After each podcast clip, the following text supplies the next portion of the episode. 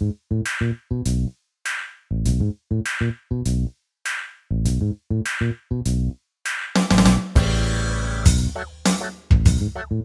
to Box Out Banter. We're back after a short hiatus during actual championship rounds of the N B A. Uh, funny how that poor timing on our part. Yes, but you know, things happen, life happens. But uh, you know, we're back into the swing of things. Uh, Chris Okumura, Jordan, Jordan Christmas.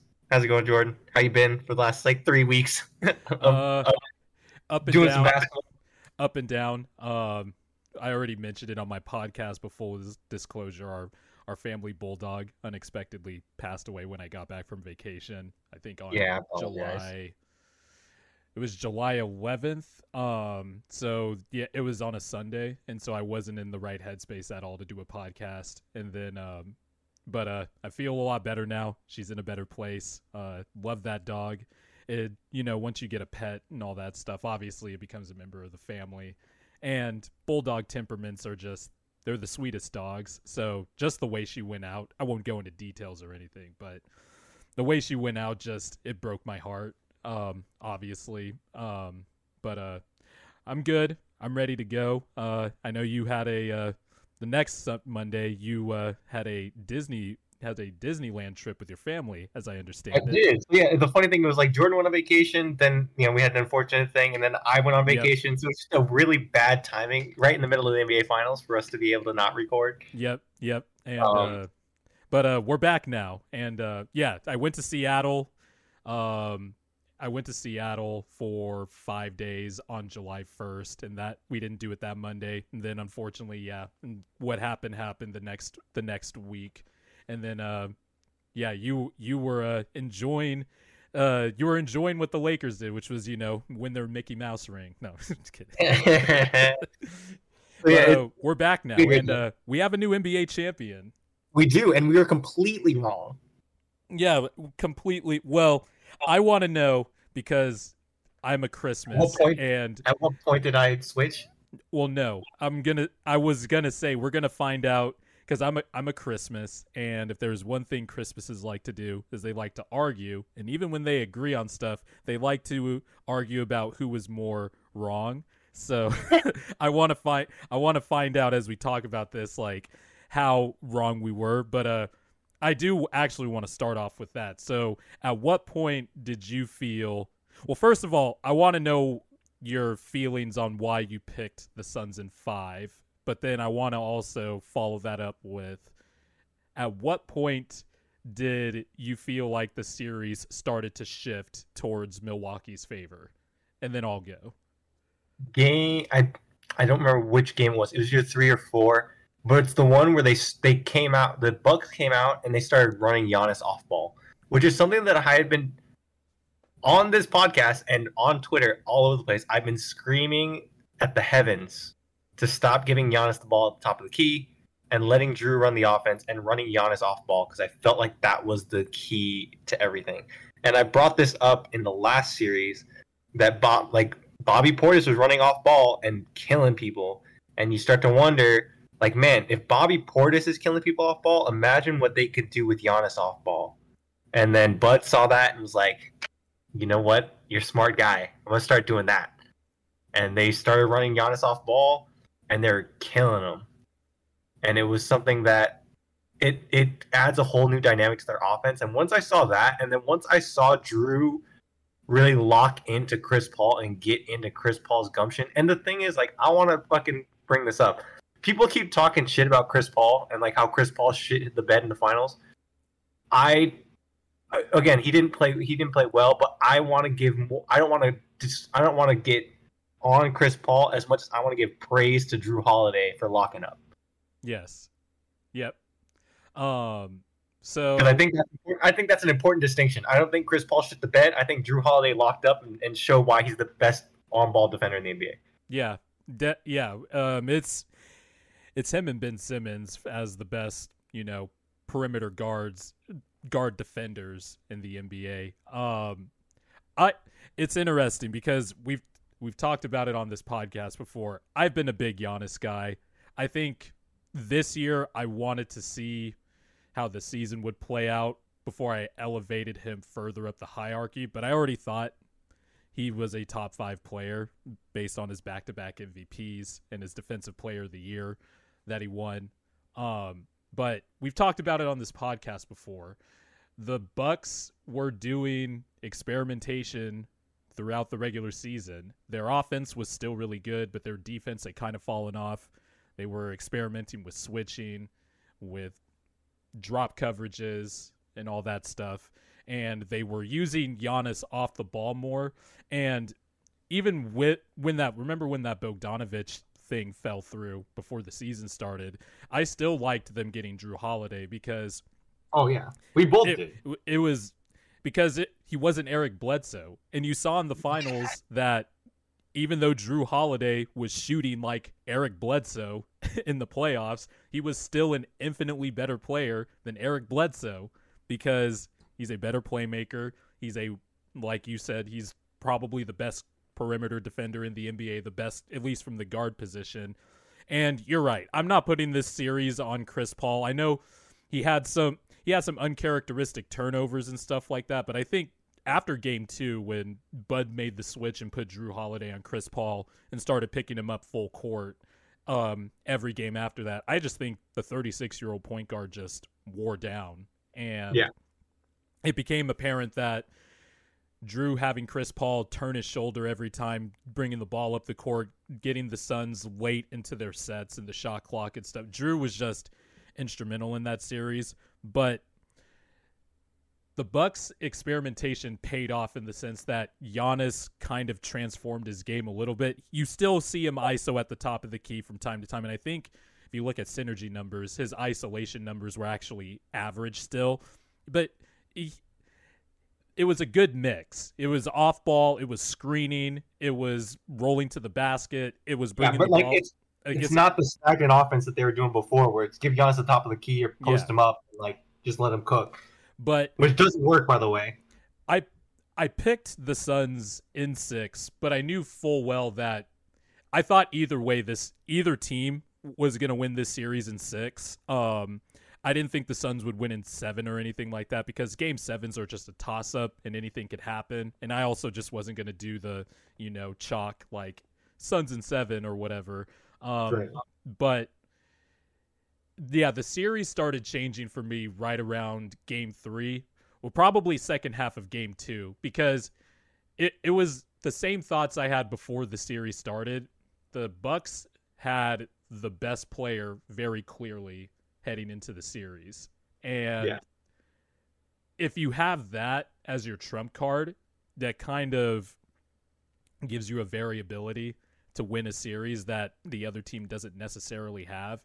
And by the end of it, man, like I thought the Bucks defense was fantastic. I like I looked at the uh, I looked at the final stats from Cleaning the Glass, and if you look at the Suns corner threes that they got from in the first two games, they got twenty-two corner three attempts. The rest of the series, game three, four, five, six, they had nine total attempts. I think the Bucks did a good job of one, getting into Khris Paul's grill with Jrue Holiday, um, and having the Suns get into their sets slower. They basically choked off the other role players. They were fine with letting Devin Booker get all the mid-rangers they want. And the Suns do make a lot of mid-range shots. They have two of the best mid-range artists in the game.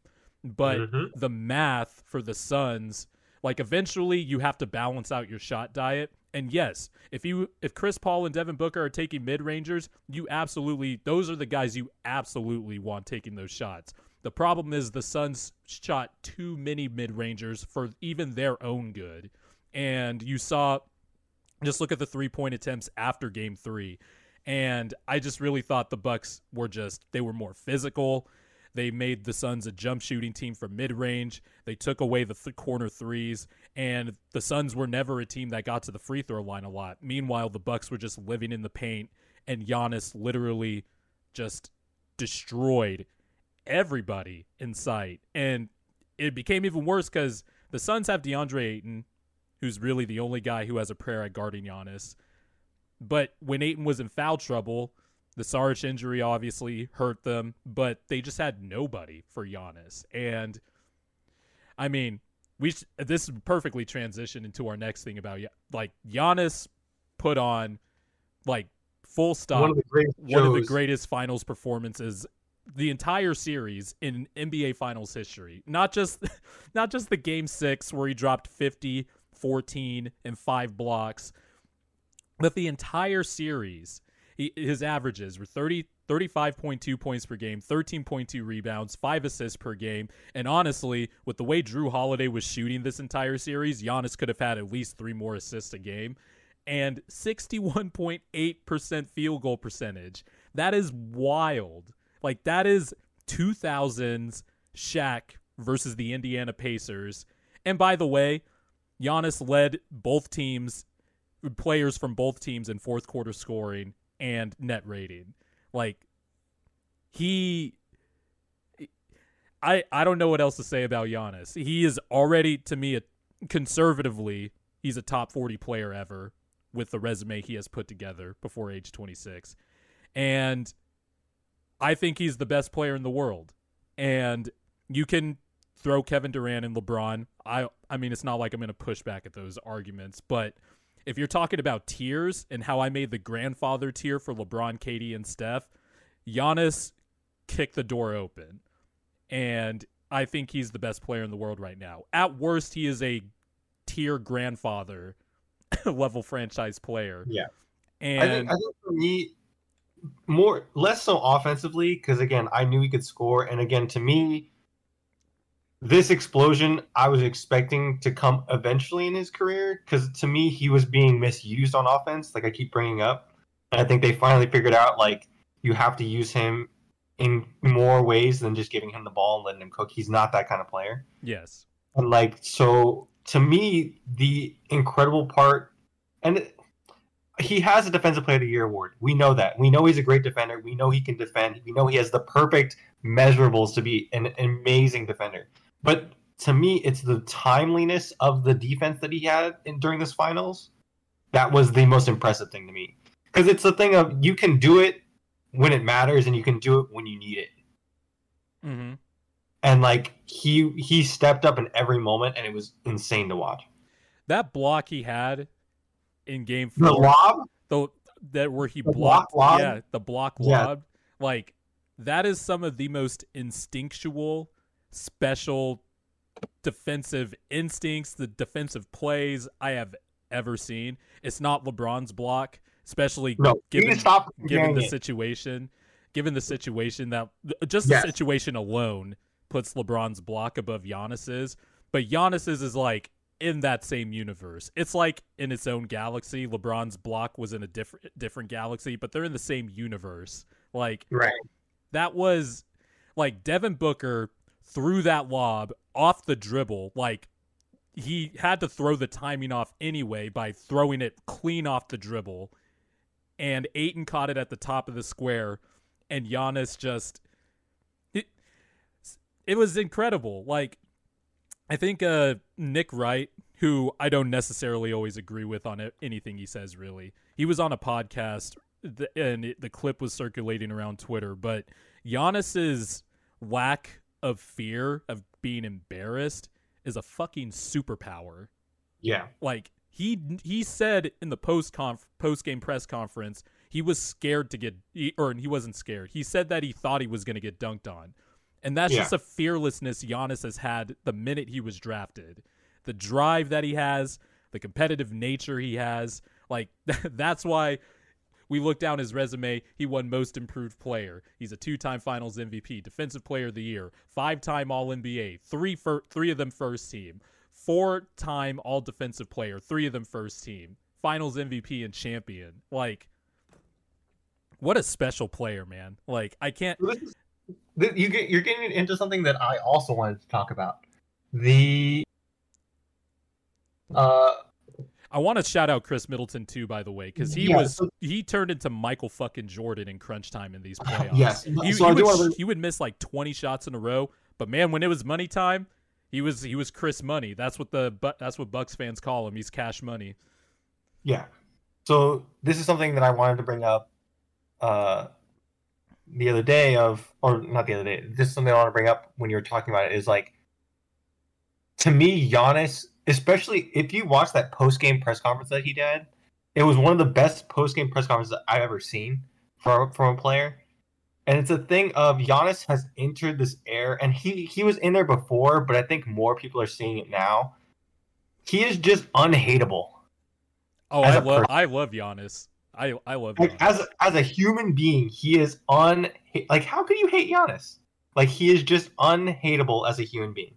You hear him talk, you hear you see what he's about, and you just love him. Everyone well, loves him. N B A players apparently. I don't know. Well, you you've been to Disneyland, so uh, I I'm not sure if you saw the madness that was descending on basketball Twitter, but um. There is this whole conversation about basketball players versus hoopers that oh, made, yeah, that, that made that made my brain melt. And also there is this conspiracy on Bucks Twitter, and you know, verif- not verifiably so, but there are some nuggets to make their theories valid, I guess. But N B A players don't tweet out in awe about Giannis as they might for other players. Although by game six, everybody was like, all right, shit. Like even LeBron was like, damn, Giannis is hooping. Um, but uh, there's I don't know how anybody could hate this guy. Like, yeah. You remember a few years ago when he jumped over Tim Hardaway Junior for that alley-oop dunk yes. against the Knicks? Like, even after after that game, he was like, I'm on to the next play because I can't live in the past. We just got to get better. Like, and the thing is, like, athletes will say that. But it's one thing to, like, actually say it and then follow through on it. Like, that's part of who you are. And it's yeah. not fake with him. Like, there's just this there's just this charisma and unflappable nature about Giannis that just makes him really easy to root for, especially when you know where he comes from. Right. And um and I, I know and I have to say, as a as a podcast host, I felt like I know you, I know when you've said this, it's it was half jokes, but I should have pushed back a little bit more when we've talked about the conversation about Giannis not being a basketball player, but the same way we talk about Dwight Howard and his skills. Because I get what people say when they say that, but I also think at the same time it has... we have undersold how good Giannis is when we say stuff like that. And it's not just you, it's, you know, everybody has talked about it. And I've certainly get some points of it, but he has now rounded out the edge, not completely rounded out the edges of his game, but you see, you saw throughout the year, he started adding like a post move. He started adding, like you saw in the finals, he got a little bit comfortable with the fadeaway in the post. Like, he has always he's his skills are not as noticeable as, say, as like a Kyrie Irving, who has maybe the best handle ever, or Kevin Durant, who's one of the greatest shooters ever, or somebody like that. But he has he's had skills in his own way, but now he's putting together some basic stuff. Like, I know we all wanted him to shoot threes earlier in his career, but I think that should be out the window. Um, he's started adding stuff to his game where it's just, he's always had a basic handle, which is just enough for him. And he's always been a decent passer and a really good passer. I think this year he's taken the next step as a really good passer, um, especially in these finals. I think he's adding more stuff to his game now where his unseen combination of athleticism and physical features is making him the player that he is. And the scary thing is, I don't think he's done getting better. Like, he's going to keep working to get better, and it's going to be scary. It's scary hours for the rest of the league. Yeah. I, I, so what is, what is, so this is something I was, I was thinking of before. What is, what is your trajectory for the Bucks going forward? Is this a, is this a everyone was hurt and this this season was weird, or do you think they're gonna keep rolling? No, I don't think this is. So I I think the Bucks are gonna be a mainstay for a while, because remember, just two years ago. No, I, I'm not saying a, I'm not saying they're not going to be in the picture, but like I know, are they... I know what you, I know, I, I know what you're saying. Um, I think they're always going to be, as long as they have Giannis, and they're in the picture. And yeah, they're going to be in the picture. It's just one well, of those things. Like, do you things. pick them over a healthy Nets or healthy Sixers?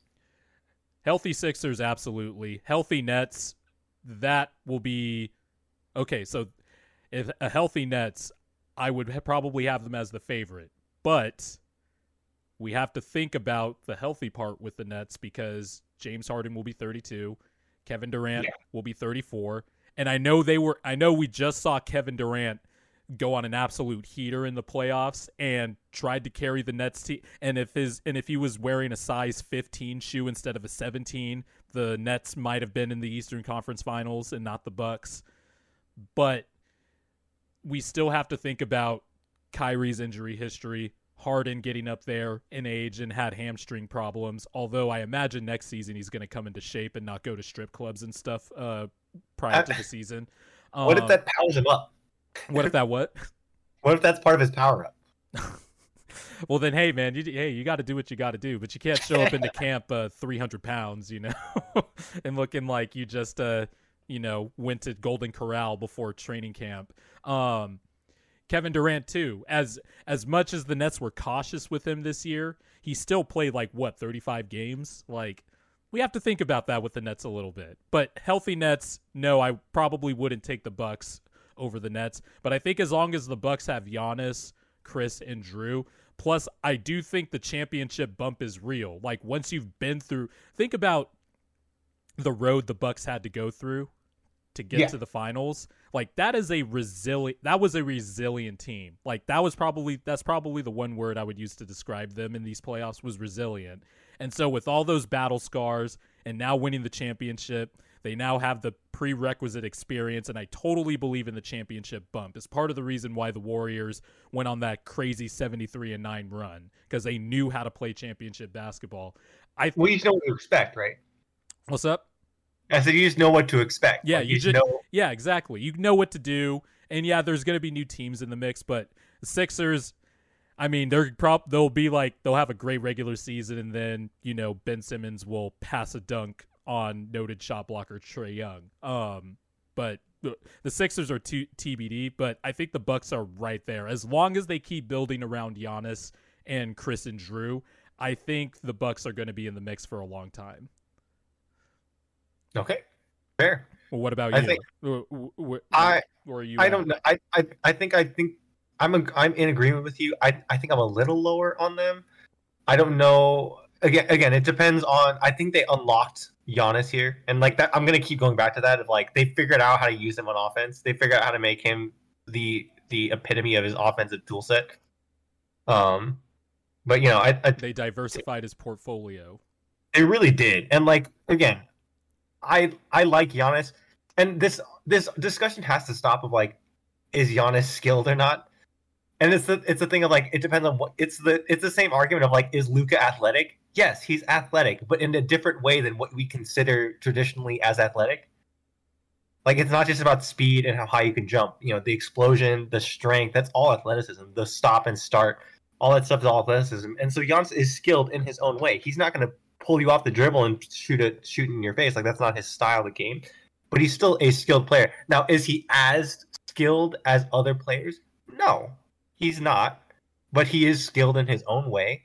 And he just has to have a different approach to the way he plays his game. He can't play like Harden can, right? Mm. And so, to me, it's a thing of, I think it, I think it unlocks him, and I think it, as he continues to develop his game and become more skilled, I think again, is he is he as skilled as he as he's going to be? No, he still has a lot to learn, and there's still a lot more that you can do with him as he continues to grow. I, again, I don't think that he we're seeing anywhere close to what his prime is or what his ceiling is, which is terrifying to think about. Um, right. But like, you know, I, again, I think people are too stuck in this mentality of like, this is what Giannis is, and he can't adjust or adapt. And even if he doesn't adjust or adapt, he's still, you know, like you said, one of the greatest players ever, and, and put on one of the greatest shows of, that we've ever seen. So, all right. So you when, know, you, when you, when you've said on this podcast before that you're not sure, and I know half of it was joking, but there's a kernel of truth in jokes. But when you have said that Giannis uh, doesn't know how to play basketball. What did you mean by that exactly? He doesn't know how to get around people. Like he he is still learning the intricacies of floor spacing and like kind of where he needs to be. And he there's a lot of times on offense where he looks lost. And I think, again, a lot of that is on how the Bucks were structuring their offense and how they were kind of maneuvering and using him. They didn't. Okay. They don't. They weren't using him in his, you know, prime in, in like how you should be using Giannis, or how I think you should be using Giannis. I think having him play off ball and having him play other play off of other. I don't think him as a primary creator, I think, is a misuse of his talents and his abilities. I think he is probably the strongest off ball weapon that you can use in the N B A right now. Yeah, but. You know, when you when you put him on ball, you negate a lot of what he does best. Especially and so, in the half court. Yeah, especially in the half court. And so to me, when I say that he doesn't know how to play basketball yet, it's a thing of, yeah, where do you fit in an offense and where do you make the most of your abilities? And like, dude, when you post him up, he he was having trouble posting up, like, you know, guys that should, I can't think of names, but like there's guys that he, he's posting up that he...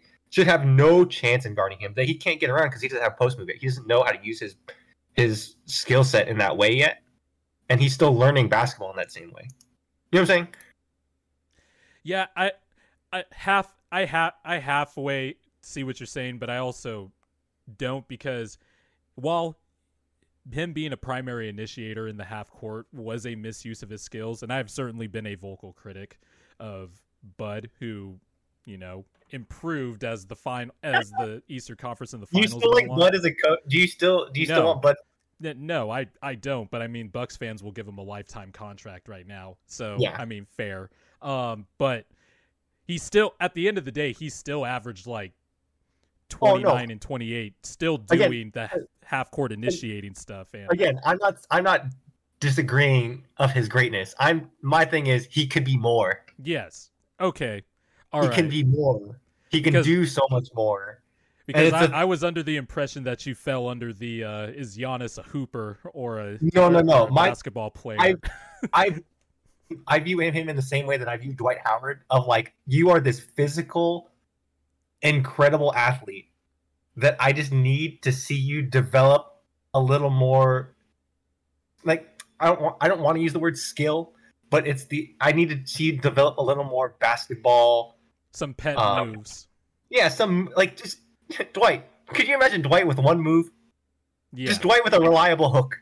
Yeah, right. Like, could you... You know, you know what I'm saying? Like, and I don't think Giannis has that yet, where he's still... A lot of what Giannis does still is reliant on his athleticism and his supreme physical tools and his gifts and Although his Although in these playoffs, like... Oh, he the, was the, the, the dribble, the dribble step and expanding to the finger roll that he did, the that was going around Twitter... Yeah, the rep- oh my god! The like rep- he was, he was pulling out the bag, like, and again, that's that's part of his growth, right? He's, o- I think he, he's always had the uh, left to right spin move, but the post moves. You, I was more so talking about the post moves that you were mentioning, because in the playoffs, you saw like, and it, I you saw this. It's weird because I saw the him starting to expand throughout the season, but then in like the Nets series, he started going back to like. Taking threes in the half court and yeah. stuff like that, and not use and not trusting what he was been using. But then in the Eastern Conference Finals, before his knee fucking bent back, that's the crazy thing about this. His knee was bent backwards like three weeks ago. We weren't sure if he was going to play and yeah. he dominated the finals. But I think for most of these playoffs, you saw him use the hook shot. You saw in the finals, he would post up Ayton and take like the little baby fade away from ten to twelve feet, the little mid ranger. He's getting there. Like that's, that's the scary part about this. Like he's already one of the best players ever. Yeah. But he still clearly can get better. Um, add more nuance to his game. Like I said, like it's not perfect. I think you grade it out as average in isolation in the playoffs, um, when he had isolation possessions. But I mean, the dude would, I, I, I really don't know what else to say. Like Giannis yeah. is, Again, he's elevated yeah, I, to that, to that tier. When I bring up like learn to play basketball, to me, it's the nuance and like the technicalities of it. Cause again, like he, he's still when I watch him, it's so much of it is feel and so much of it is like athleticism, where like, man, if he had a move or two, or if he had like yeah. different ways of getting around, like, you know, you know what I'm saying? Like it's, it's, to me, it's nitpicking. I'm not like, I'm not trying to rag on him. To me, it's nitpicking of like, he can do more. Mm-hmm. And like, I just, when he, as he develops, as he learns more about the game, as he matures, and again, like every player matures, right? Like every player comes, like ninety-nine percent of players come into the N B A off of their athleticism and their explosion and like the yeah. feel, and they learn throughout their career, right? Mm. And like this is the maturation process is like what I'm excited for and what I'm looking for from Giannis moving forward, because I already know what he can do as a raw talent, but now we're seeing the refinement, and now the refinement comes, right? And I also think the roster, I really do think people underestimated how bad Eric Bledsoe was for the Bucks in the playoffs. Oh, he was garbage. And I don't want to I don't want to rag on the guy, but I think part of the reason why the, we saw Giannis run into the wall in his two playoff exits was, one, look at the defense the Raptors had. They had prime Kawhi, Danny Green, Pascal Siakam, Serge Ibaka, Marc Gasol. That's a hell. Like, you're, you're crossing the half-court line, and you just see fire and hell all around you, like, in terms of facing a defense. And then the Heat last year, they had Jimmy Butler, Jay Crowder, Andre Iguodala, Bam Adebayo. Like, you have to, one, for the wall to work, because because people were saying, like, why don't the Suns have a wall to defend Giannis? And it's like, well, you need to have the personnel to do that. You need to have wings and plethoras. You have to have, I don't even know if plethoras is a plural word, but I'm going to use it anyway. You have to have really good defensive bigs, and you have to have good discipline in your scheme. But also, the defenses were fine with Eric Bledsoe shooting open three-pointers, yes. and George Hill too. Even though George Hill shot well from three, George Hill wasn't initiating anything. He was just spotting up, and they're just like, you know what? Whatever. We'll take our chances. But now you can't really do that when you got Jrue Holiday. And even though Jrue Holiday shot like Eric Bledsoe, they still had to respect his shot. Jrue Holiday, man, I don't know what happened with his offense. He was, he was. I'm, I'm chalking up to. He was so focused on shutting down Khris Paul that he was like, "Fuck offense. I'm just gonna, I'm just gonna lock up." he, he, he uh, slid the sliders down in two K. Yeah, he, so he like, he like from down his, offense he up on all defense. His attribute points over to, to defense. That's all he was doing. Well, look, okay, so like in Game Four, where the Bucks won, Jrue Holiday shot four for twenty, nice, and oh. was a plus eight. And then he shot four for nineteen in game six and was a plus twelve. Like, he could shoot like Eric Bledsoe and still be better than Eric Bledsoe. And it's, and that, that upgrade, this, this also goes to show, if you have a championship window and you're quibbling about what to give up in a potential move to go all in and stuff, fuck that shit. Go all also- in.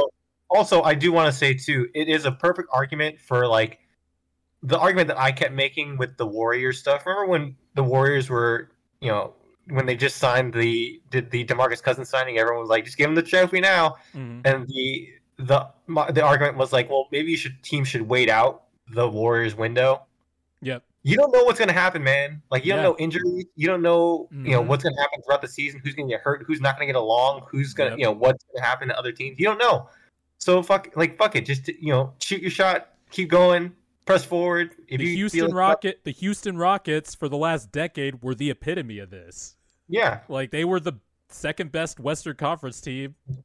Unfortunately, they ran into Golden State, but they kept trying, and they were Khris Paul, Pop Tammy away from possibly oh and zero. What was it? Um, zero for twenty-seven from three was yeah. the was the number. Ooh. Like yep. they. Literally were chucking up bricks in game seven. Like they could have won, but they didn't. But you go all in. The Raptors did. They they won the championship. And yes, we can we can literally put an asterisk on every championship team, by the way. Like you could. we could. But the Raptors were the last team standing. So were the Bucks. And um it it was weird because what was it after game four? I believe you said um and this was when I already thought the series was turning, but you, you, I remember you said in our Discord um, that Cam Johnson, Cam Johnson should be taking more shots, and I agreed with you. But then I thought the Suns are in big trouble if what they need is Cam Johnson taking more yeah. shots. Like it's it's so weird because I, I feel like Cam Johnson, he had the young player syndrome of like, I don't want to mess up and I'm not gonna like I'm just I'm gonna defer to my superstars.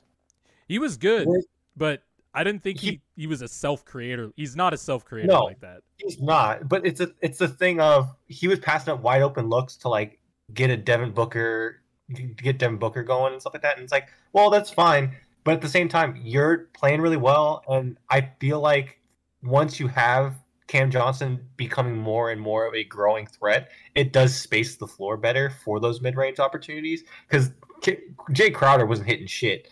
And so you're like, at that, they, they the Bucks started to condense their defense more and more as Jay Crowder and as the other shooter, like as Mikal, Mikal Bridges. Bridges was, got, yeah, well, Jay got, Crowder got, was better the last three games. Yeah, but um, but as they as they got colder and colder, they were just shifting it more and more inwards and focusing on that mid range, and it made life more and more difficult for Khris Paul and Devin Booker and DeAndre Ayton. And so, like as as that pick and roll goes away, and now you're kicking to cold shooters. You need someone to go ahead and be able to take down and knock down those shots where I feel like Cam Johnson was being a little too timid. Well, actually, no, I lied. Sense. Jay Crowder shot thirty-one percent from three the last three games. He had yeah, that good started. He had that good game yeah, one five. Game. Yeah. That good game five. But, yeah. No, um, that was you know, the other thing, that, too. Um, we're, I'm sorry? I, I was saying, you know what I'm saying? Like, it's just, it, it, yeah. it's, the, it's the, the threat and the gravity that you need to create, right? Yeah. Rather than anything else. And Mikal Bridges was not hitting his non-corner three-pointers, which was something I noticed with Mikal Bridges. Like, I know he shot forty percent from three this year, but a lot of his shots were from the corner. And if yeah. you remember when he first got drafted, like, when his workouts were surfacing on the internet, his shot was noticeably different than from Villanova. Like, he had a hitch in his shot. It was almost Markelle Fultzian. Without his Markelle Fultzian.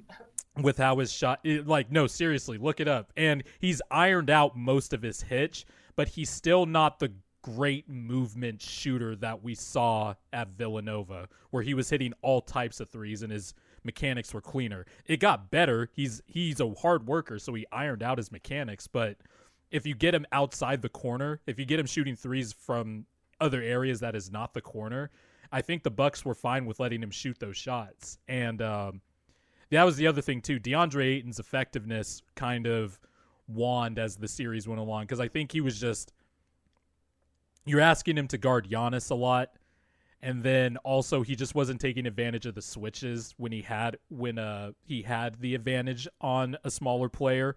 or And also Brooke Lopez. There were just times where Brooke Lopez would just straight up take his lunch money also.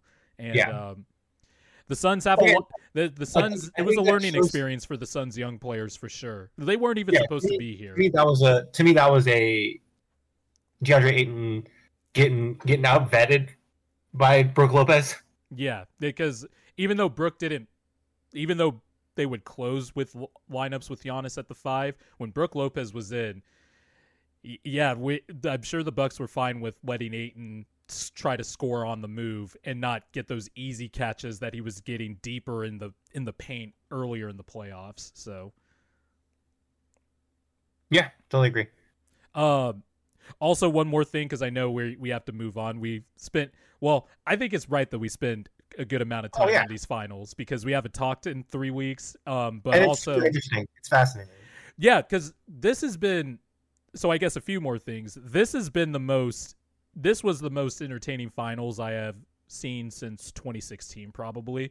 And that's not to say that super teams or whatever are an indictment on the league and all this other stuff. I just thought it was nice to have some fresh new blood in the finals. Well, not and just also, fresh new blood, but like it seemed like it was okay. Obviously, basketball is a game of runs, and it's the cliche that we hear all the time.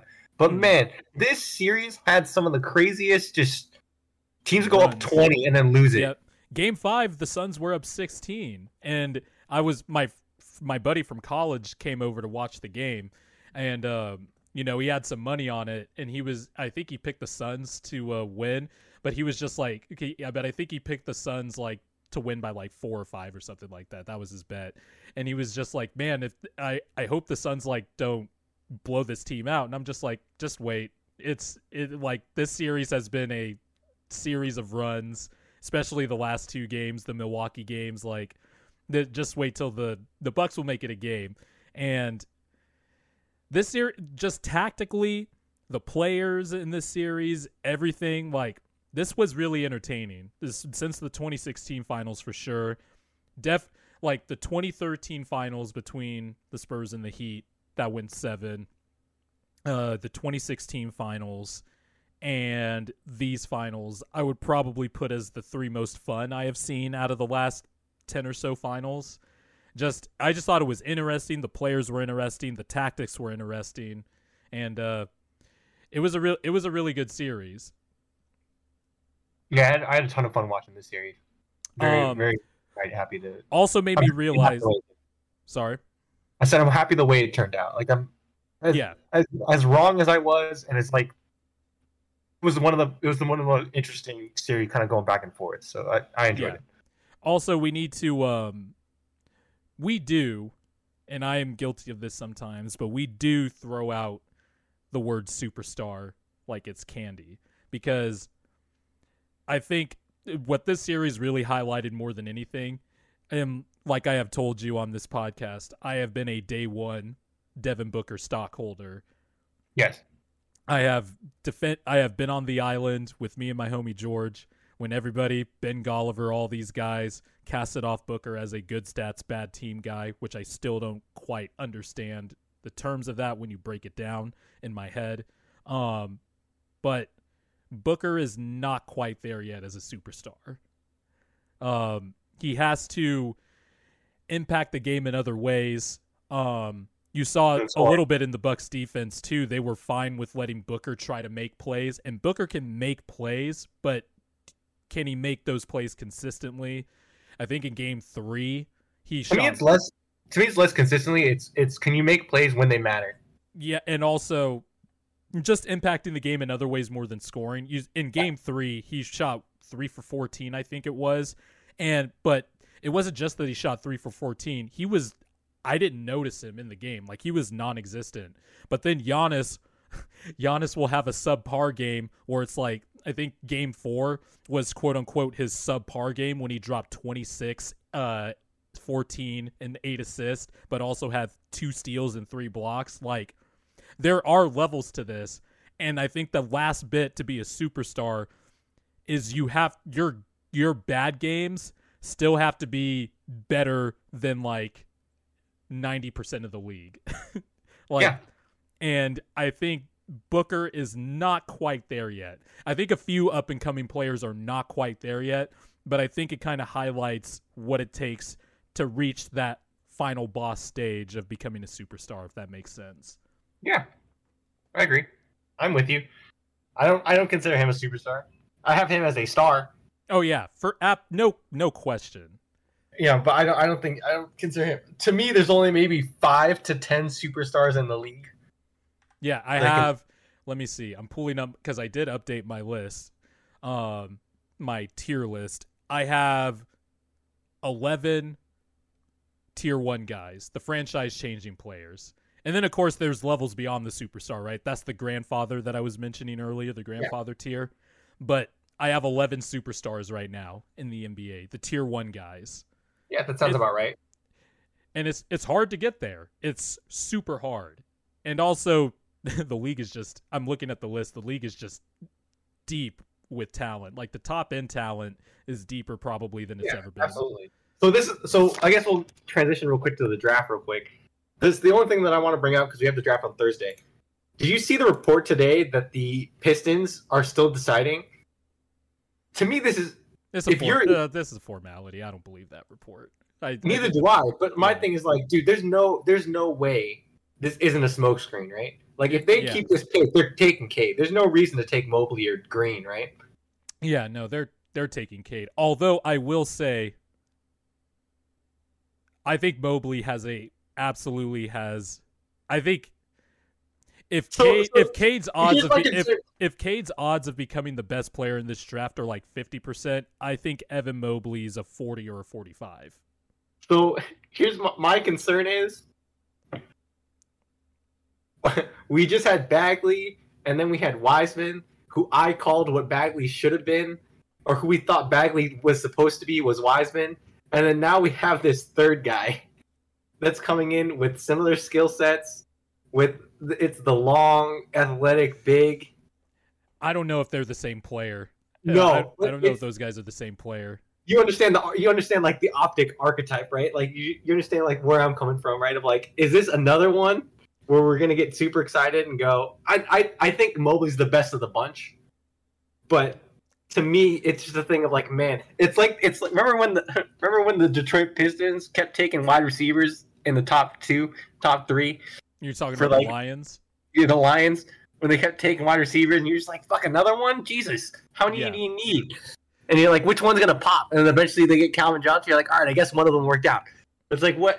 At what point, like, which one is gonna, which one's gonna pop? And I, all, all things point to Mobley, but it's just a concern of like, man, this has been a string of like bigs going in the top two. This is why like, I, I don't, I don't see. This is why I don't, I don't think about. I guess I don't think about drafting players that way anymore, because like I think every player is its own entity. Like with Mobley, I've never seen a center move like that since Joel Embiid and Anthony Davis in college. Like, I think the foot speed he has, and keep in mind, I still haven't watched enough of Mobley to feel comfortable making any declarations or anything like that. But I'm just looking at this guy who has the foot speed to stay on the perimeter, but also can play the drop coverage while also having the physical tools to recover or contest. And I look at his skill set on the other end. He might not be a good three-point shooter yet, but he was, what, a seventy-five percent foul shooter?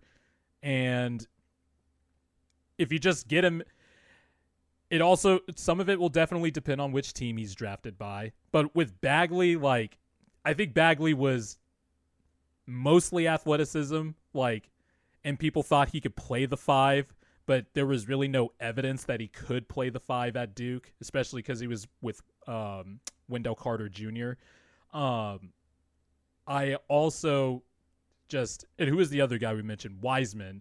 I think Wiseman is just too raw. Like, we really don't know what Wiseman is. Like, people say he has a mid-range jumper.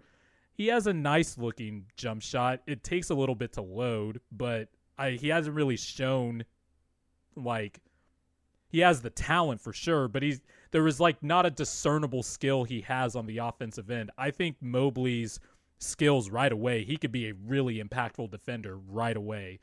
And I think the shot is really good. I think he's he's a good free throw shooter too. And I know he shot thirty percent from three, but that that projects well, if especially if he's has that that kind of touch shooting the ball. And also, he's a decent passer. So I think he already has a base, a foundation that puts him a cut above the other people. And when you look at the special bigs that are in the league now, is is the return of the big man, pretty much. Like, that would be enticing to me. Although I totally get I totally get the Cade arguments. If Cade's floor is Khris Middleton, well, shit, that was the second best player on a championship team.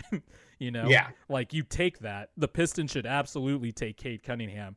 But if I'm the Rockets, I don't understand the Jalen Green, like, love. I Jalen Green is obviously in this tier in terms of, like, the tiers that have separated from the rest of the draft class. But I think he's clearly a cut below Mobley and Cade, just at least from what I've watched.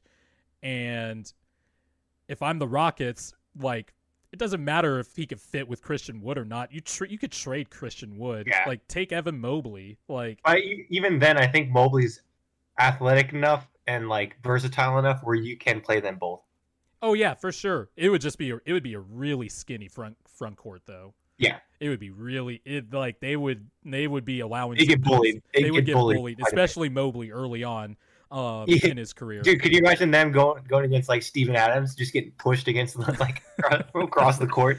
Oh, and um, on the box out. Yeah, yeah. Oh, speaking of Steven Adams, did you see yeah, they the got trade? Today. Did you see the trade today? I did. Uh, so interesting enough, I so I know we've been shitting on Griff for what seems like months now. He does move on when he makes mistakes. I yeah, will give him I'm that very. I'm, I will give him a ton of credit, credit that like, at least you you understand your mistakes and you said fuck it, like trade get get trade them all. Yeah, get rid of Eric Bledsoe, get rid of Steven Adams, fire Stan Van Gundy, like commit. To... I I I do think Valančiūnas is an upgrade. I just I feel like that's similar issues to what you have with. Next to next to, I think the difference. Zion. I think the difference is at least Valančiūnas is one more willing to shoot, and also there's some more self creation from that position because Steven Adams could really only sure. get his points in the dunker spot. Yeah, roll. Yeah, either rolling or rolling to the rim or getting his points in the dunker spot. At least with Valančiūnas, he can post up, he can shoot a little bit, he can stretch out to three. Although I'm sure defenses will give him that, but at least.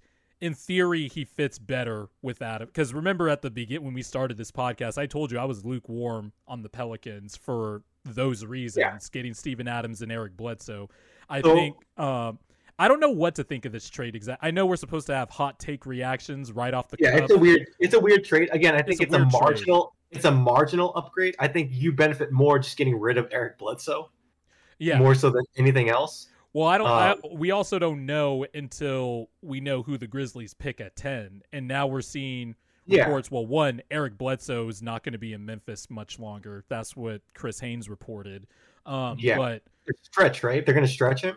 They're yeah, they're probably going to try to look for somebody to trade him. I mean, the Grizzlies have assets and picks to kind of offload Bledsoe, but yeah. also. Um, Will the Grizzlies move up even further in the draft? Because they got the tenth pick now. Will they move up even higher in the draft to take who they want and maybe get a scoring wing next to Ja?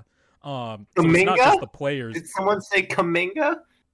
I, what do you what do you think about Jonathan Kuminga? He seems to be we've, the polarizing hot topic. We've player. talked about this. We talked about this though before we left, uh, before our, our hiatus. That I I'm the worst person to listen to because if you are a long that's athletic right. wing, if, if you're a long, I athlete, like you. Yep, exactly. That's um, that's exactly why I'm afraid of watch diving into Kuminga more because I'm just gonna be like, shit, he's big, he's long, he's a long boy, and he has all the athleticism, and he's the toolsy guy that we love. Yeah, like it's to me it, again, it's the.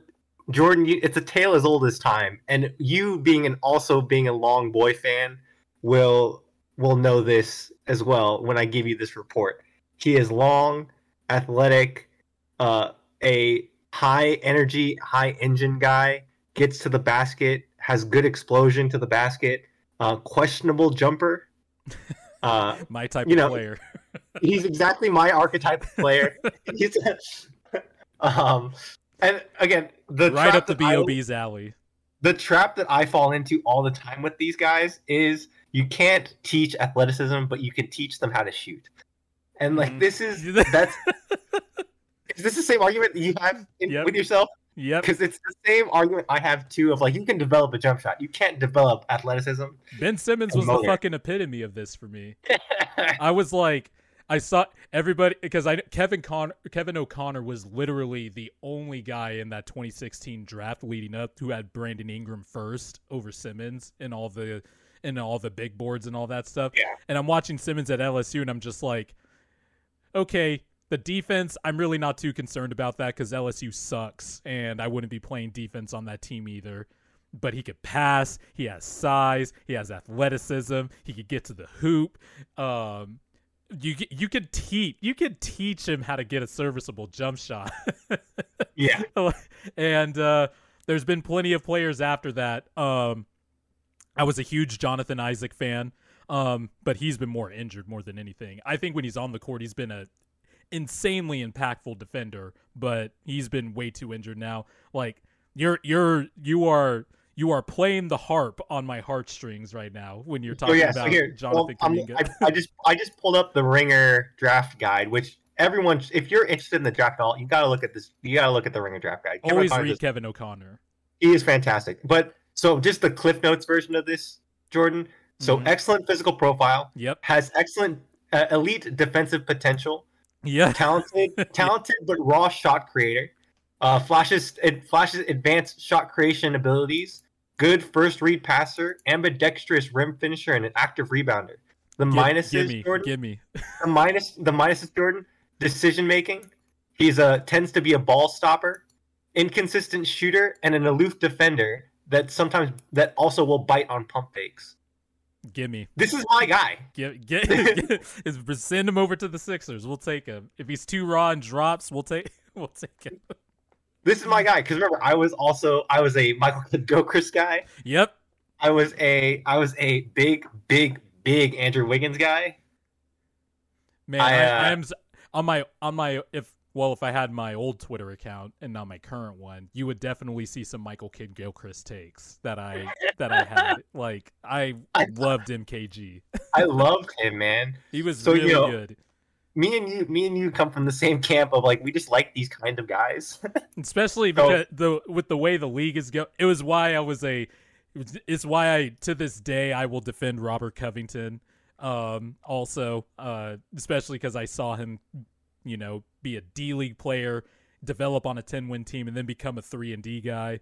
Like, trust me, you're you're you're singing my swan song right now.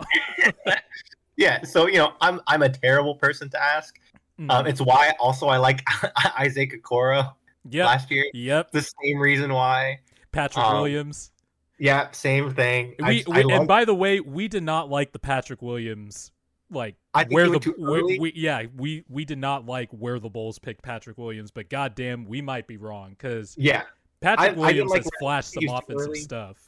No, but to me, to me, I, I would have taken Isaac Okoro over Patrick Williams. But you yeah. know, again, that that's me. Yeah, yeah. But no, I, I get no, I get like I'm just merely bringing up the archetype of players that we. Yes. That we all love. Like even yeah, K- you... even Kade Bates Diop, I was just like, eh, yeah. You know, so when, when you could... say when you say you know getting getting the Grizzlies a a scoring wing, Kuminga, Kuminga. Man, the, the Grizzlies are about to be like twenty-ninth in three point shooting. Let me tell you, they're about to come into next season being like twenty-fifth in offensive rating. The the the rim the rim has to get a restraining order for the amount of beating it's going to get on. You're going to have to go double rims, like at the park. No, oh no, uh, the dreaded double rims. Those things suck to play on. By the way, I mean, yeah. I, I'm I'm sure I'm not breaking any news here since this is a basketball podcast and people who listen are have definitely played on double rims before, but that shit sucks. Um, Just the worst. But.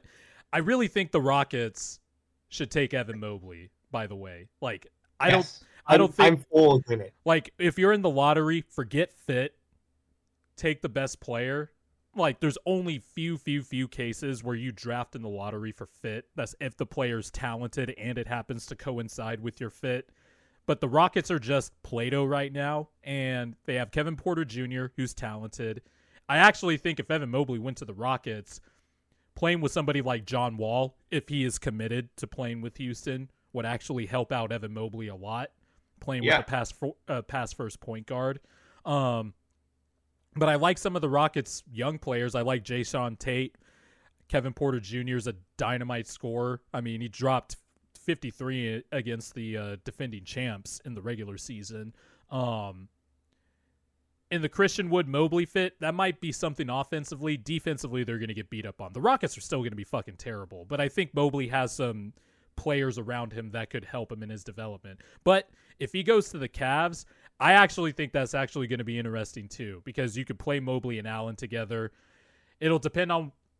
I don't think the Cavs are going to move on from Colin Sexton. Um, I've been talking with my homeboy, Evan Damerel, about who uh, covers the Cavs. I've been talking to him about what, you know, what the Cavs should do and all that stuff. Um, and it doesn't seem like Colin Sexton's going to be shipped out any anytime soon. Um, I don't know if you can get buyers for the price they're asking. Yeah, exactly.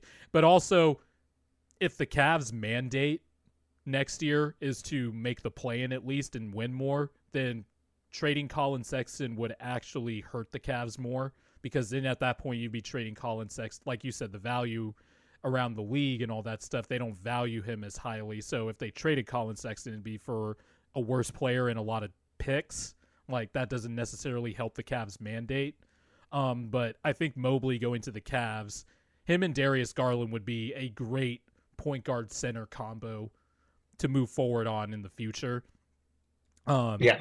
Even if you extend Jared Allen with the restricted free agency and stuff like that, you can always trade that contract down the road because there's always guys.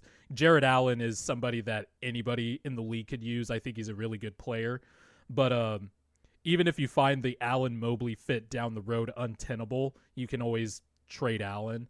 Um, but if the Cav, if Mobley falls to the Cavs, I think they're going to get arguably maybe the best player in this draft. I'm still intoxicated by it's it's not just wings for me, long boys for me. It's the big boys because I'm a center at heart. Um, and I think bigs that are special like that can just change the dynamic of your team. Just an unorthodox or unique player like that. Um, especially when you look at Jokic, the Jokic's, the Giannis's, the Embiid's of the world, et cetera, et cetera. Um, you can win with game-changing bigs like that. And uh, if the Cavs get get Mobley because the Rockets are just like, nope, we want an all-scoring backcourt with Jalen Green and Kevin Porter, the Cavs would be lucky. Yeah, I'm with you. I, uh, I'm curious to see where they go from here with the Cavs. I think, like, obviously Mobley falling to Mobley falling to them is the the best case scenario, but like if he doesn't, you take Jalen Green, you take Suggs, mm-hmm. you have to take Green, but you know Kuminga. I'm also higher on Suggs than most people are, but I understand he's not like in that tier. Yeah, with uh, Green, Mobley, and um, Cunningham. But uh, I even think I think Cade and Mobley are a little Green. I would put them in a class of their own, slightly yeah. above. Yeah, yeah. Yeah, like we were like we were talking about earlier. It's definitely Cade and Mobley, then Green, then uh, I think Suggs. Yeah. Um, and then there's a pretty big drop-off after that with like Kuminga, and the other guys are all projects. Yep. Where I think I think from Suggs up, they can make impacts right away, where I think from like Kuminga down, it's all projects. Have you uh, watched any Scotty Barnes tape? I have. What do you feel about Scotty Barnes? Well, I actually, that's what I was going to ask you because I haven't watched much of uh, Scotty Barnes, but uh, he seems to be everybody's draft darling, but seems to have the uh, can't shoot yeah, label he has the attached same, to him. He has the same kind of uh, can't shoot. The same flaws that will make me fall used. in love with wings.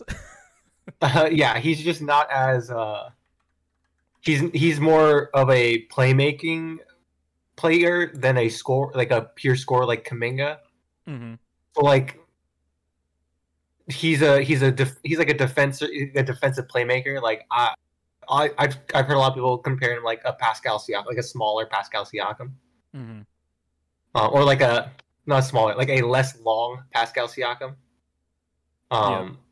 So you know, I have I I'm not as high on him. I think I would take Kuminga as a higher um, potential guy, mm-hmm. but I think that you know I think Scotty Barnes. I don't see him as a a superstar guy. I see him as in the same way that we saw uh, Halliburton last year of just being a good, a good role player on a championship team.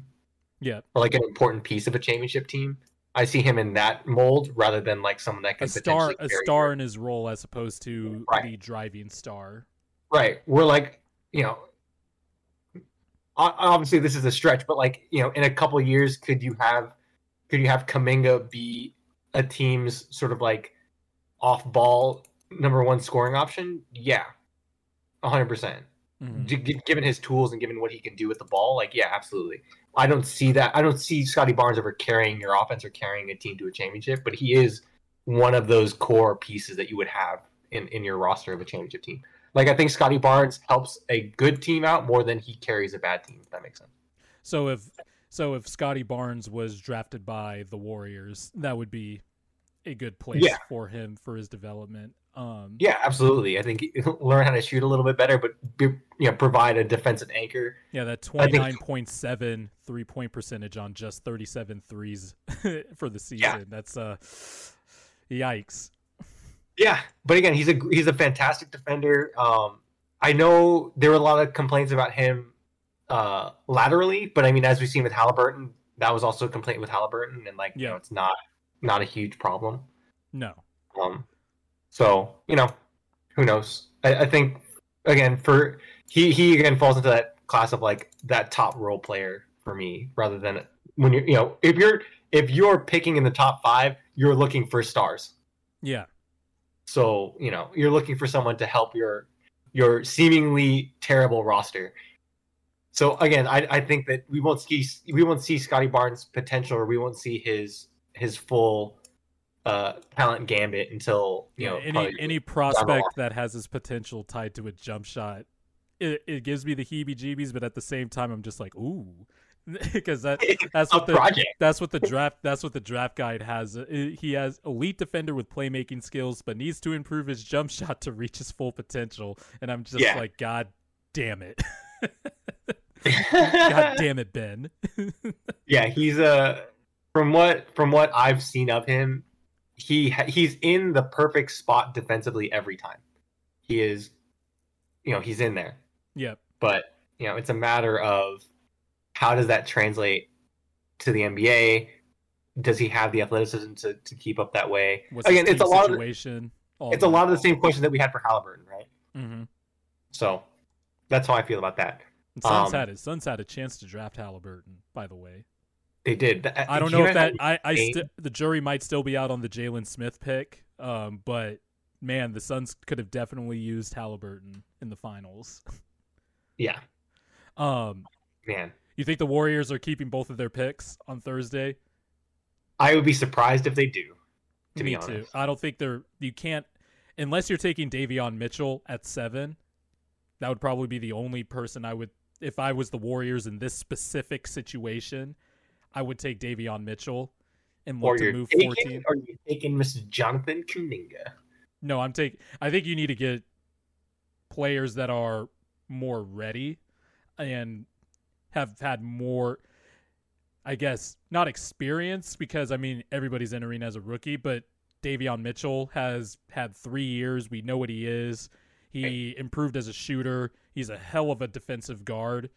And um, I think that would be the perfect fit to plug in right away. Kuminga would probably take a bit to move along. And I just don't think, especially what we saw with Wiseman before he went out for the season with his knee injury. It, I mean, rookie minutes on teams with established star players, that's hard to come by. And Kuminga would definitely need those minutes to develop, whereas Mitchell, you could see him carve out minutes with the role that he has and the skill set that he or he would have and the skill set he has now. Um right. It obviously, I think it all depends on the Bradley Beal situation, which I think, I mean, we could also talk about that for a little bit. Um the Bradley Beal stars in general that are gonna, that are looking out elsewhere.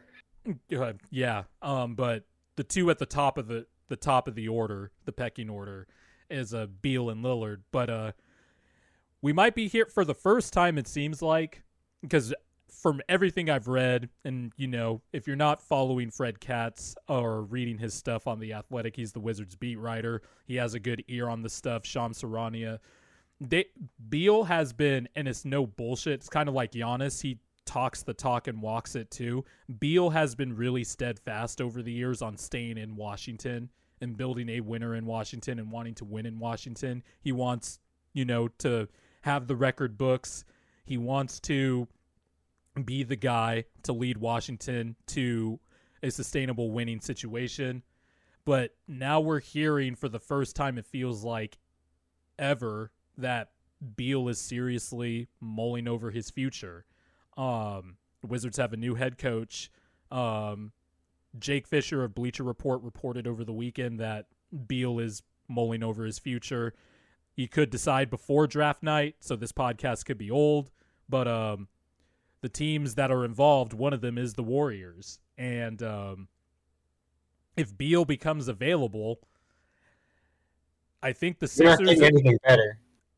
I think the, the Warriors have the most desirable yeah. trade package if they trade it. Yeah, so that's what I was going to say. The Sixers and the Warriors are probably the favorites out of all the teams that I've read. It's Miami, Boston, Hawks, which is kind of a dark horse, actually, and then the Sixers and Warriors. And I think the Warriors package of Wiseman, Wiggins, seven and fourteen, I think it's not an appealing offer, but it's one of those where that's probably going to be the Warriors' best offer, and if the Wizards don't like it, they can be like, all right, go out and find a better one and come back to us. And the Wizards would have to come back and take that offer if Beal does request out. Um, yeah. I think the Warriors have a better chance at this than a lot of people realize based on all the reporting and stuff that I've read. I'm I'm of the belief that if any player is available, the Warriors have first dibs. Yeah, you're probably if they want it. Yeah. They can...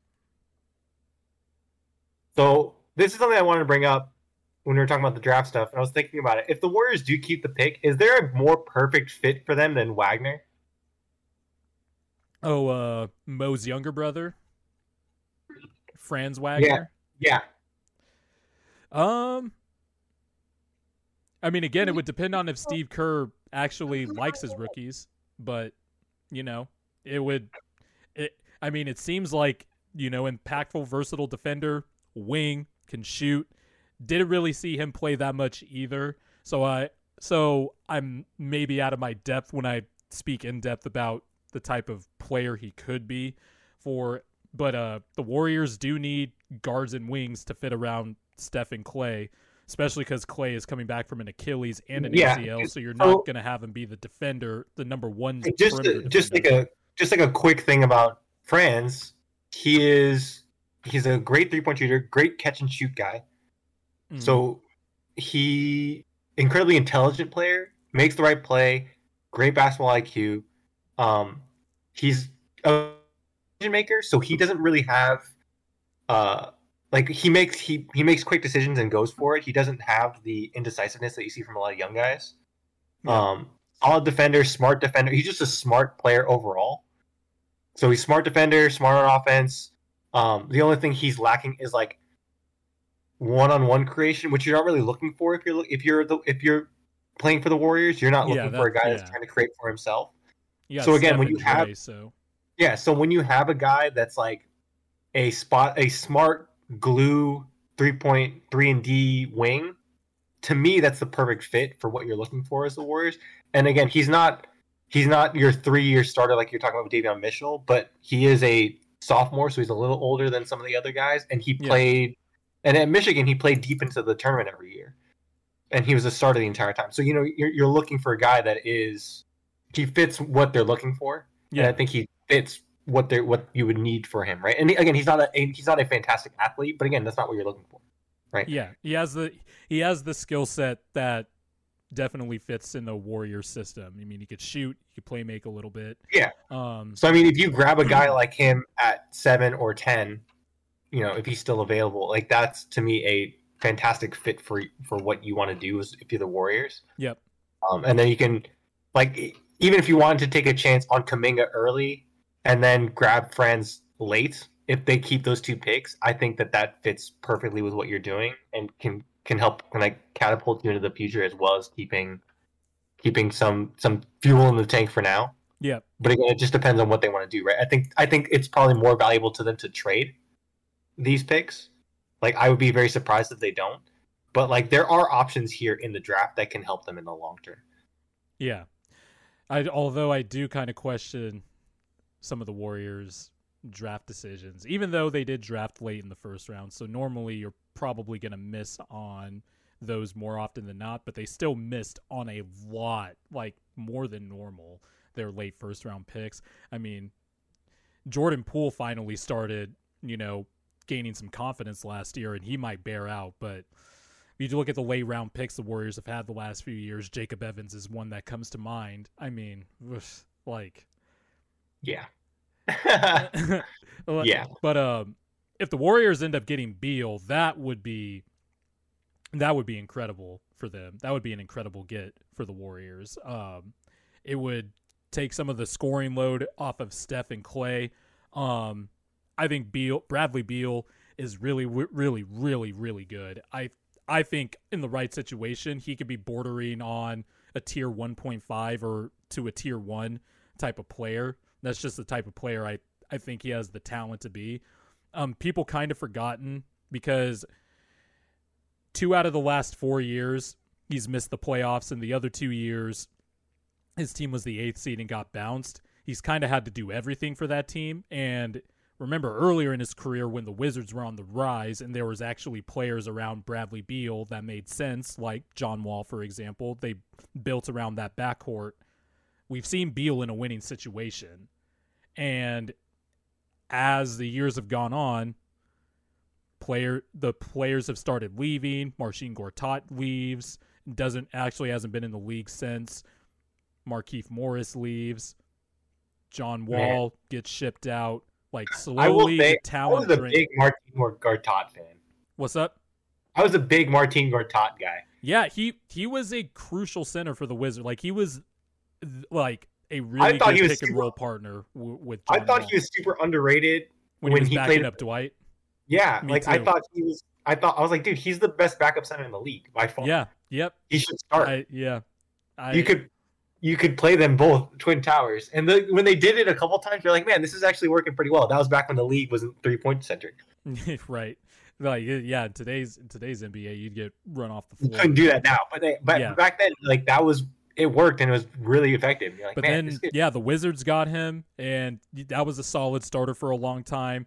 I mean, you had – I mean, Otto Porter was a – not – he wasn't always great at times, but he was at least somebody who could space the floor, was – would make quicker decisions with the ball because, you know, what are you going to, you, you have to decide quickly what you want to do with the ball because you're not going to get it that often when you play with uh, Beal and Wall.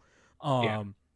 But it feel did, okay. Is it me or did it feel like the Wizards were like, all right, they like hit the reset button and then we're like, never mind. And then hit stop on the reset halfway through. Yeah. And then part of it was injuries too, because John Wall taking all yeah, these injuries like since I think it was, it really started in twenty seventeen eighteen. He only played like forty-one games, but ever since then he, he played thirty-two the next year. And then he, he had that knee injury, then tore his Achilles. Like the injury, it, it really sucked. We didn't get to see prime John Wall. The, um, people forget how good prime, like good John Wall is. I'm telling good. you, I love those. I love those early Wizards teams. Like I was high on Bradley Beal. Like, I was like, this guy is an off-ball menace, but you could see, like, some cr- dribble creation that he has and stuff like that. And they they took that one Boston team, the Isaiah Thomas-led Celtics team, to seven games. They were a game away from the conference finals. I thought the Wizards were right there, but then injuries started. Bradley Beal and John Wall had maybe, maybe not a little tiff with each other that they ironed out, like, Yeah. Just some sometimes in the N B A that happens, but I think the last four years have kind of obscured how good Bradley Beal is. Like I've heard well-established media members, you know, be like, "Is Bradley Beal a good stats bad team guy?" Like, I'm sorry, good stats bad teams guys don't put up thirty points per game on really good efficiency on bad teams and lead yeah. the, be second I mean, in I mean, scoring back to back. Like. Clearly, if you get stats, him in the right like, situation. The telling point for good stats, bad team guys is the efficiency. Are they taking a lot of shots? Is that why they're scoring so much? To me, that's the indication of good stats, bad team. Yep. That's why I always disagreed with the Booker thing, because if you looked at Booker's true shooting percentage, it was right around league average or above league average in all the years he was in Phoenix, and he was playing with some dog shit on those teams. Like Josh Jackson, sound familiar? Which, by the way, I was high on Josh Jackson. Oh, oh, um, sorry. It's the, those athletic wings, you know, they just, they get me. Um, Dragon Bender. Hey, man, everybody's killing in the G League. Uh, Marquise Chris. Like I can go on and on with the players Booker has played with. And he was somehow in a league average score or volume score, but with league average efficiency on bad teams. And I feel the same way about Bradley Beal. If you get him on the Sixers with Joel Embiid, that would be absolutely disgusting. And with the Warriors, it would be absolutely disgusting. If the Heat somehow got him, that would be disgusting. But I don't know if it's a bit at this point, but the Heat are very reluctant to include Tyler Hero in any trade talks. Um, I really oh, do man. think it's a bit at that point, at this point with the yeah. Tyler Hero stuff. Um, but Bradley Beal is just an amazing player. And I think he's like, I think he could be in the tier of the guards of like a Lillard or something like that. If he was in the right situation, that's all. Yeah. Totally with you. I, uh, I agree almost entirely. So, oh, you had some uh, Team U S A takes to. Uh, I do. I, I want to, before we leave, because we're we're wrapping up. We're wrapping up here. I do want to talk about Team U S A here. So, for full context, I didn't watch the U S A France game. That's uh, fine. I've watched early. enough for the both of us. No, no one needs to subject themselves to what what has. What I is did see current. the last few possessions. Um, so but... I do want to. I, so obviously, it's very clear that there's a lack of size with the with Team U S A, and a lack of playmaking, uh, and continuity. playmaking. Yeah, playmaking and continuity. Jrue Holiday is really their only primary playmaker from the guard spots, and then otherwise your primary playmaker is Draymond Green and Bam, um, and Bam, which ugh, it's so weird. Anyway, so the main thing that I want to bring up is like, and again, I might be out of pocket here, so call me out on it if I am, but there's not guys on this team that are like the Draymond is the exception. But I don't. I think you need more. Like I don't think Draymond is enough to for personalities of guys that like everyone that's on that team is just like the calm, cool, like collected guys. There's no guy that's like the fire, where you're like you can see the the like the the fight in them. It's just the calm, like the calm, cool assassin guys, and it's like. Like Durant is that way, just temperament wise. Booker is that way. Um, Tatum, like all of your big star guys that you're expecting to lead this team, aren't the types of leaders that we've traditionally seen from Team U S A that have like, been successful in teams. Mm. And I don't know if that's affecting them, but they do look extremely lethargic, and they come out in these games like they don't care. And I don't know if that's a reason why. I can half I halfway agree with the temperament stuff because they do have a lot of uh, cool customers, I guess. Um, you know what I mean? I, like I don't, I don't mean that as a dig, but like it's just a thing of like there's a diff, there's a type of fiery personality that you're looking for when you're looking for like a guy to lead these superstars. Yeah, it's, well, I also think I also think there's not role definition on this team is the main thing. Yeah. Especially when I.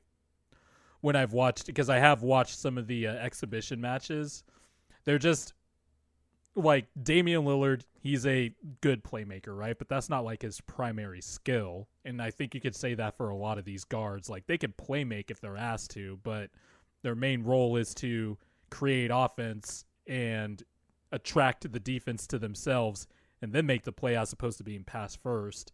Um, but everybody know, but everybody. on that team, their role is to be the guy, and there's not enough like setup guys, like you mentioned. Um, Draymond and Bam are really the only guy, and Jrue Holiday. But um, Jrue, Ho- even with Jrue Holiday, he's still not the traditional point guard in a sense. Like he's probably the we don't have a table setter. Is yeah, the, point. the table center, the table setter, like a Khris Paul or. LeBron when he decides to just be a table setter, or Trae Young, or uh, Trae Young would have been nice on this team. And also size, like Miles Turner would be perfect for international play, like a rim protector who can shoot threes and pick and pop. Like I don't know why he didn't get a call, or why Trae Young didn't get a call. Like it's like, that's why that's yeah. why they had to bring JaVale McGee. Well, like, yeah, and to, to me, the, when when the, they had to make replacements, to me the perfect LaMelo would have been the perfect person to LaMelo, bring up. This that is a that is a that's another one I saw mentioned a lot. LaMelo Ball would be really good for this team. Like, this is someone that's just going to push the tempo and set the table. And man, they could they could have did so much with LaMelo. Also, like I love Coach Pop, but like he has to do better. He has to. Run a better system. And also the sarcastic post-game press conference quips aren't as cute and funny when Team U S A is supposed to be waxing these teams. And I know the world is caught up with U S A in terms of talent and stuff like that. Did you hear Dame's comments after the game? I felt like they were disrespectful.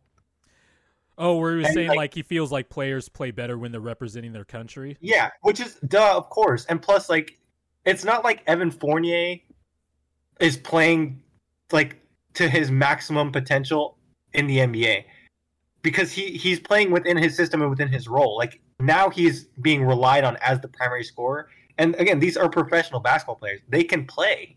Yeah. When yeah, given that, more opportunities to play. That is true. Yeah. Like, that's what I'm so like the world, why is this, the rest of the world is catch the re- uh I could I could see I could see where you're coming from on that. I didn't it didn't come at off like that to me personally, but well, uh, it came off to me as like a oh damn, really? Is water wet too? You know what I'm saying? Like I, come on, man. I yeah. Um okay, when you put it like that, I do kind of see I do see what you're saying, because yeah, at the end of the day, like like Evan Fournier is probably the best offensive creator on France, and that's the role he's asked to play. And uh, he's asked to play a different role in Boston. He was asked to be that kind of guy in Orlando, and it didn't really work out, but it's the N B A. Like, yeah. It's different.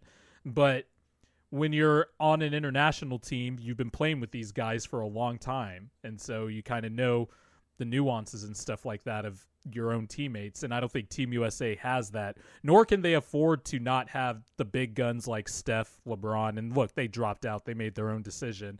But like gone, gone are the days where U S A can trot out its B plus team or its B team or a team that's not properly constructed together and think they can walk yeah. to the gold. Like that. Well, it's, those it's days are gone. I'm I'm genuinely hoping that they get waxed in this next game and they're out of the tournament. Have an oh four, have an oh four bronze yeah. medal type of thing. Like I'm just I'm I'm hoping that they just get waxed and like get whatever. Because to me it's it's it's just embarrassing, and like it's got to. I ho- I hope it's the wake up call that we got in oh four, and then we came out with the Redeem Team, and the Redeem Team was by far. I know the Dream Team's better. I still take the Dream Team in a basketball game, but I had more fun. I've never had more fun watching a team than that Redeem Team. That Redeem Team was fun. I fucking stayed up late into the morning oh my God, to watch the, watch those watch those games. Um, because that incredible. And if you're talking about temperament and leadership, you had you, had you had you know Jason Kidd, you had Kobe Bryant, Khris Paul was on that team. You got a young LeBron and Dwayne Wade and Chris Bosh, all talented, but they were all gravitating towards the one guy. You're learning from Kobe. They were gravitating towards the one guy. And the biggest I that uh that Spain U S A game is still one of my favorite um that's one of my favorite Kobe games. Oh watch. dude, he he came out and put the team on his back. He said, yeah. fuck this. When losing. it was when it was getting tight and you know the, the palms got sweaty a little bit. They went and called. You got all these stars on the team of LeBron, D. Wade, Khris Paul, Darren Williams was in there for a little bit. Dwight Howard was there, really their only big guy. They went to the Mamba. They the, they went to get Kobe the ball and get yep. out of the way. Yep. and it was and he so... had one of the he had one of the uh. coldest post post shot celebrations after an and one when he hit that three over. I'm trying to remember who his name was. I forgot the Spain defender's name, but um, and Kobe hit the three over them, got the foul, and just did the and put the finger to his lips and just shh. Just yeah, like it's the, so good. Just, oh my it, god, it it was the most. It was the coldest shit I've ever seen, and I was like rooting for them too. It was getting tight. Spain was getting offensive rebounds. I was like, shit, the size is taking over, and Kobe and Kobe just, said, put, nah, Kobe just put the team on his back, and. All, a team full of all these stars followed one dude with that type of mentality. So maybe See, that's the kind of, that's the kind of thing where we don't so have. Maybe that that's now. the Laker Kobe fan in you talking about the uh, temperament. Maybe that's where. Well, it, it it also goes to the thing of like in twenty twelve, like Kobe was the guy in oh eight because that was that was his M V P. I think that was no, it wasn't his M V P year, but that was after the eighty-one was, point game. Yeah, that was get. That was that like was, uh, that was like that was like prime Kobe. Mm-hmm. And, like, so everyone looked at Kobe, but then, oh, tw- like, twenty twelve was LeBron coming off the Heat championship, and that was, like, the big three, and, like, K D everyone was, was looking at LeBron. That team too. Yeah, and so, like, that was the – so then you then they follow LeBron's – like, to me, the Team U S A always takes on the personality of its best player. Mm-hmm. And so K D – and, again, it's not a dig on K D. K D has a personality of, like, nonchalant, very casual – very cool, like, calm, collected. Quiet competitor, not a right. Yeah, and like I don't know if that works with like that's the personality that this team has taken on, And the talent level has gotten so high in international basketball that you can't really come out flat like that yeah. and like not perform. And yeah. like that's the personality they have with this team, and it's it's concerning. Um, yeah, for I, I honestly I wouldn't be surprised if um, they get waxed. If they yeah if they bow out early. But I also think they're at the same time. I just think they if they just get a couple games together, they'll be. I wouldn't say they'll be fine. They'll we they're not gonna play. They're not gonna keep playing this janky. Is what I'll is what I'll say. I don't think they're gonna keep playing this janky. I mean. If you look at it, um, they scored what, like seventy-six points yesterday, or seventy-two, or something like that. Like Jrue I don't Holiday think... was the leading scorer. I'm sorry, who? Jrue Holiday. Yeah, Jrue. Yeah, I don't think that's gonna.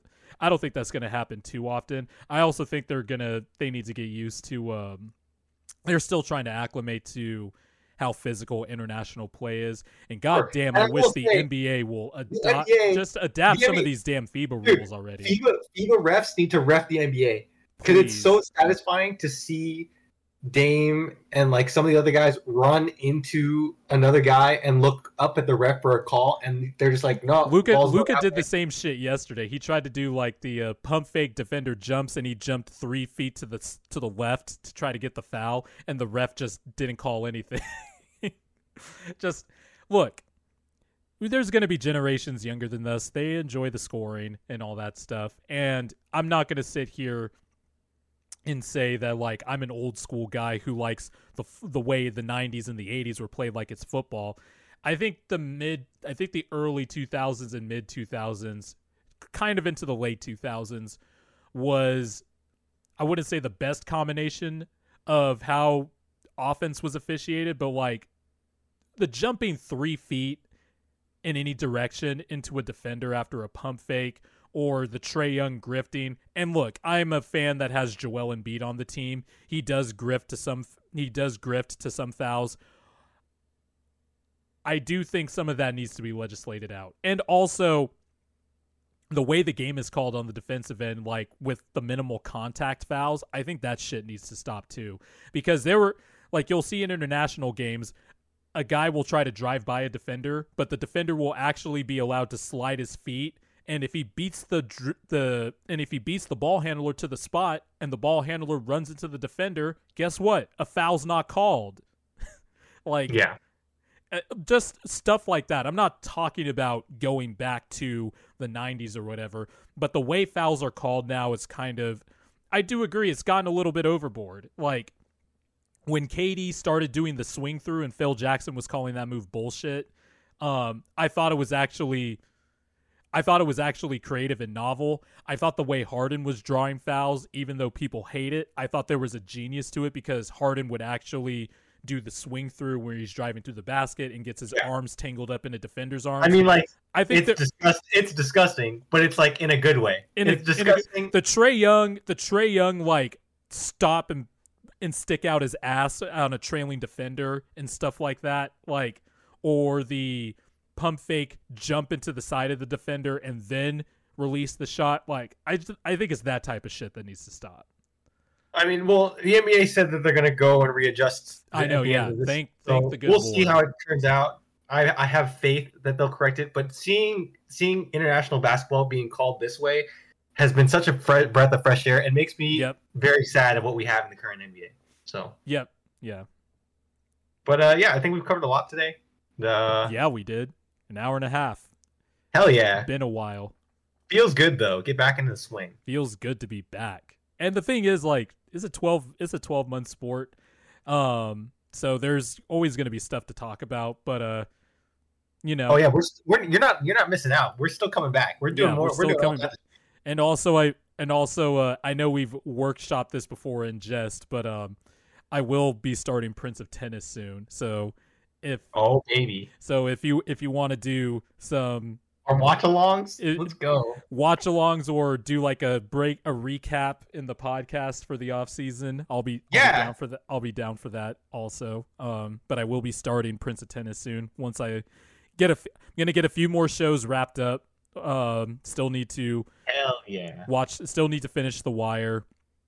I have a few more episodes left of Avatar. I've been really slow playing Avatar because uh, I don't want that show to end. Um, it's so good. And um, I still need to watch. I need to watch Loki now that all the episodes are out. Uh, I've been. Oh, you're one of those. Yeah. One of those? Yeah. Sorry. I, I could. Well, with it, with this show for some reason, yes. Or with the with the Marvel shows, yes. But uh, we'll be start. I'll be starting Prince of Tennis. That is on the list. So. I'm into it. So for context, that's my one of my favorite anime shows of all time, and uh, it's sort of the pre, it's like the grandfather precursor of a lot of like modern day sports anime. Mm-hmm. So I was telling Jordan about it, and uh, he he needs to watch it because again, we, we all enjoy sports here. We enjoy sports anime, and uh, you know if you and like anime sports anime, you gotta you gotta. It's like going back and watching old footage of players you've never seen before. You know you gotta go back and you gotta, you gotta appreciate the history, right? Oh yeah, yeah. That's why watching Slam Dunk was so jarring to just to uh, see. It, it brought too. it brought flashbacks of when I was a kid watching Toonami and stuff uh, like that. When Toonami would always have their anime blocks for like three hours, it's just the the drawing, the shading, and all that. So the actual art style, as opposed to like modern anime now, where it's more sleeker for right. better animation and stuff. Well, it's funny because Prince of Tennis ran so long that you could see the shift in like mid-show. Like it's, seasons will pop up and you're like, oh, this looks newer. Yeah. I, I do love going back and watching old shows, so it should be fun. Yeah. All right. Well, we'll leave you guys with that and uh, something to look forward to. And uh, thanks, guys, for listening. We'll see you guys next time. The B O B